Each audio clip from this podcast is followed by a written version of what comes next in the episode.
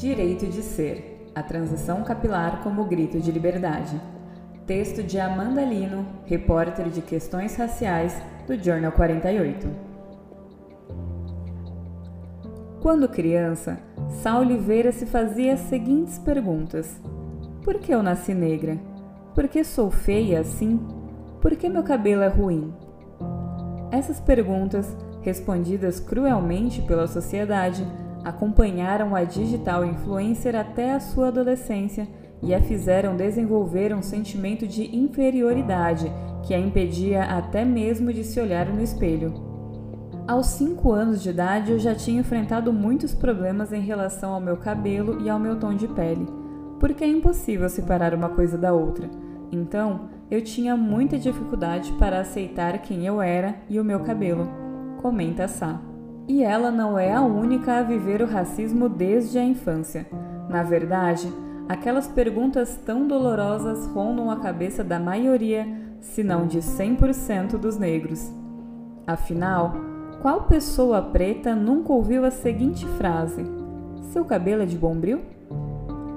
Infelizmente, essa é uma herança que data do sequestro dos negros da África e se estende até os dias de hoje de forma estrutural, subjugando a beleza e inferiorizando seus traços.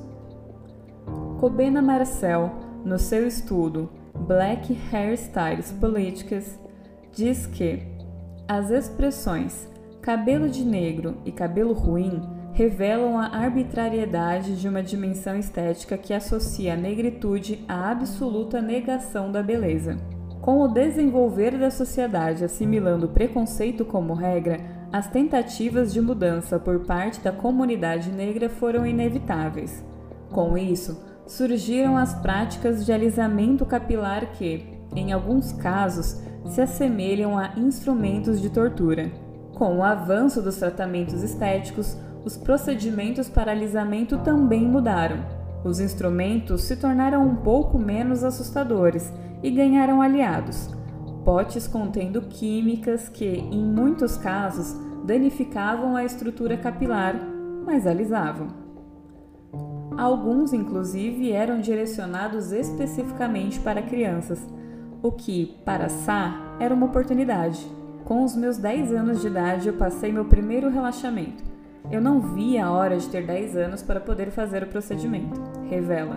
Ela também conta que essa era a forma que enxergava de ser aceita e parar de sofrer com o bullying escolar. Uma colega de escola, toda vez que eu chegava, me chamava de cabelo de couve-flor. Ela desmanchava o meu cabelo, puxava e me jogava no chão. Eu sempre me achei um erro por ser negra. As pessoas me olhavam estranho, meus colegas de classe não me deixavam participar das atividades porque eu era a negra do cabelo duro, relata. Mas a escolha de alisar os cabelos para se adequar ao padrão não é apenas feminina. Homens pretos também sentem na pele, literalmente, a pressão sobre a estética considerada aceitável. Eu cresci aprendendo que ser preto era feio, que minha cultura, ser eu mesmo, era algo que não se encaixava. Então, quando meu cabelo estava começando a crescer, eu já tinha que cortar ele porque vinham comentários como cabelo de bombril, vassoura. Então eu passei a alisar o cabelo. Conta Jonathan Mello, professor de educação física.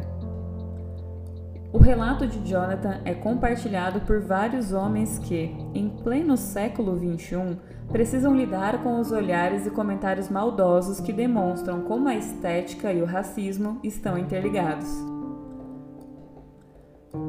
Racismo e beleza, como os traços negros foram subjugados. O que é belo? Segundo o dicionário, a definição nada mais é do que o que tem formas e proporções harmônicas, bonito, o que produz uma viva impressão de deleite e admiração. Entretanto, aos olhos de uma sociedade estruturalmente racista, o belo é um padrão que inclui cabelos lisos, preferencialmente loiros, que muito se assemelha, não coincidentemente, à estética europeia, o que não deixa espaço para os cabelos crespos, escuros, convenientemente sempre sobre a cabeça de um povo específico, o negro. Essa é uma herança antiga, como conta a professora de história Tânia Nizinga, que explica como a ridicularização da estética negra se espalhou pelos continentes. Nossos ancestrais foram sequestrados da África.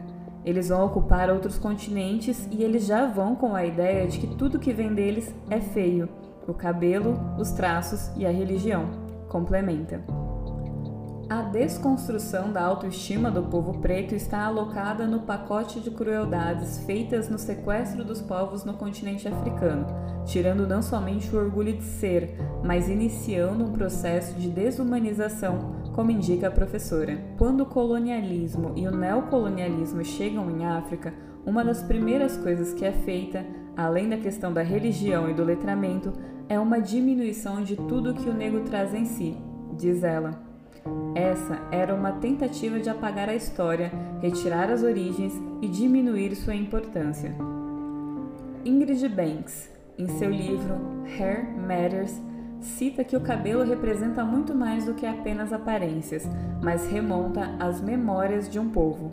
No contexto das relações raciais, o cabelo pode significar relações com a África, construção da negritude, memória da escravidão, autoestima, rituais, estética, técnicas de cuidado apropriadas, imagens de beleza, política, identidade e também a intersecção de gênero e raça. Aos poucos, o cabelo, assim como os demais traços da cultura negra, foram criminalizados e ridicularizados. A prova disso é que hoje em dia, para conseguir um emprego, muitas mulheres são obrigadas a esconder seus crespos ou alisá-los. Tenho uma amiga que trabalhou numa empresa aérea. Durante a integração, foi pedido para ela ou o alisamento ou escovas recorrentes, com a justificativa de que o cabelo dela, que é um cabelo cacheado, era muito estiloso, comenta Tânia Nizinga. Em um episódio mais recente, uma touca de natação desenvolvida especialmente para cabelos afros teve seu uso vetado nas Olimpíadas de Tóquio, sob a justificativa de não seguir a forma natural da cabeça.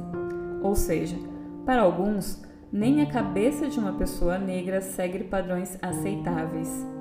Para alguns.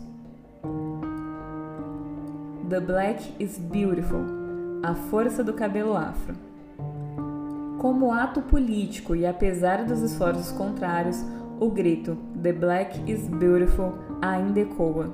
A prova disso é que, nascido nos atos do Partido dos Panteras Negras, o movimento Black Power vem, de fato, mostrando o poder do povo preto. Como principal expoente temos Angela Davis, que ao assumir o cabelo crespo e volumoso lá nos anos 60, mostrou ao mundo a força e a beleza que inspirou e ainda inspira pessoas por todas as partes. A professora Tânia conta que esse movimento é encabeçado pelas mulheres, pela beleza do cabelo crespo e por negar a imposição do alisamento pela sociedade. O movimento transmitia a mensagem de aceitação e exaltação da beleza da pessoa negra, com seus traços, cultura e principalmente o cabelo era o primeiro passo para uma revolução. Se compreender como belo faz parte da retomada das origens, das raízes. Dessa forma, o Black Power não é apenas um penteado, mas um posicionamento político, como afirma a historiadora. Assumir o black nesse contexto é um ato político. Na realidade, é isso é você tentar se destituir de uma imposição eurocêntrica e assumir as suas raízes, porque não tem problema nenhum em fazer isso, diz. Transição capilar. The New Black is Beautiful. A geração de feministas negras pós-movimento Black Power construiu, em continuidade, uma nova celebração do cabelo natural e da ancestralidade africana mas com ênfase na autonomia, na irmandade e na diversidade sexual. Esse processo desafiou as convenções de gênero em um mundo no qual o cabelo longo é sinônimo de feminilidade. Essa é a fala de Robin D.G. Kelly em seu texto Naptime Story Size in the Afro. O movimento ao qual Kelly se refere é o de transição capilar, que pode ser definido como movimento praticado por pessoas que desejam ter, novamente, seus cabelos naturais, Para isso, deixam de usar produtos químicos alisantes, deixando também que sejam eliminados naturalmente os resquícios das químicas antigas.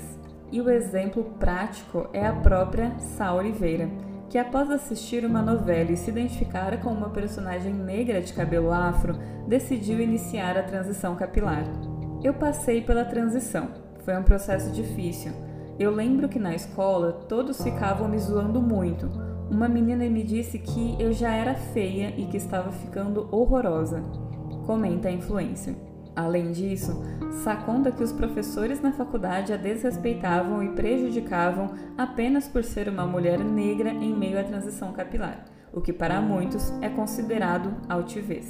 Um professor me falava: Ô sua negrinha, quem você pensa que você é? Se você acha que não precisa estar na minha aula, não esteja, é um favor para mim. Relata Sá. Eu tinha uma professora de contabilidade que rasgava as minhas provas. Complementa. As falas e atitudes demonstram um aspecto importante. A sociedade encara o empoderamento negro como um ato de afronte. A frase aquela negrinha metida, infelizmente, é ouvida com frequência por mulheres pretas que assumem suas origens e se posicionam. Hoje, formada em marketing digital e comércio exterior, a menina que antes não entrava no banheiro feminino da escola, pois não queria encarar o espelho, encara a câmera e fala sobre sua história de beleza e aceitação para seus mais de 100 mil seguidores.